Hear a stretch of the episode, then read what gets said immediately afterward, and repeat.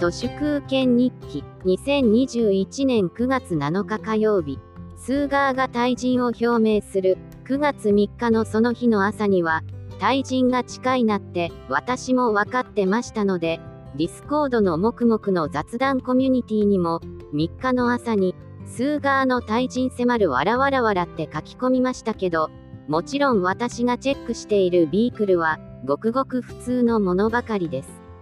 有料のものは一切読みません。まあ、無料でもレーシストステーション、DHC テレビなんかも見ませんけどね。おちょこの中の、すでに茹で上がってる茹でガエル同士の争いでしかない、政局なんぞはことごとくスルー、これあるのみかなと思います。とにかく、しもじもがやらないと、敵が嫌がることを、徹底的にやらない、これが大切です。政局に注目しないと、政財官学マスメディアはすごく嫌がりますので、効果的面です。サッカーのワールドカップが、いよいよ放映権料が高くなりすぎて、日本の産業廃棄物でしかない地上波テレビ局が、ついにアウェーの日本戦を放映できなくなったようで、放映権料が高くなったというよりは、日本が貧しくなったということで、これからどんどんとダゾーンでしか見られなくなるスポーツコンテンツが増えるだろうなと思います。国威発揚を誘うスポーツコンテンツを見ないというのも、手間のかからないサボタージュです。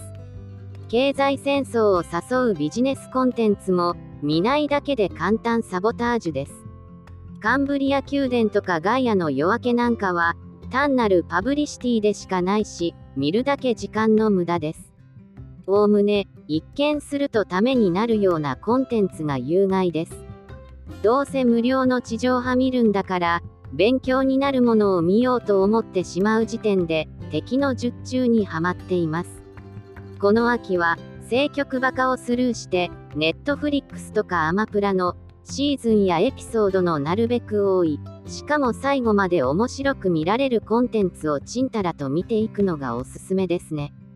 Netflixならブレイキングバッド、ホームランドあたりは脚本が鉄板です。アマプラなら This Is Us がおすすめです。映画という表現は Netflix のない時代に作られたパッケージ、フォーマットでしかないので、これからはアマプラやネトフリの超面白い連ドラがエンターテインメントのメインゾーンになるでしょう。エタノールやソーシャルメディアに時間を盗まれるくらいなら、サブスクの連ドラでも見てた方が健康にいいと思います。地上波の政局報道とか YouTube にも溶け出してくるので、見つけたら一つ一つ興味なしを押して消しています。政財官学マスメディア関連コンテンツをまるまるとコードカッティングしてしまいましょう。以上、本日も最後までありがとうございました。人の行く裏に道あり花の山。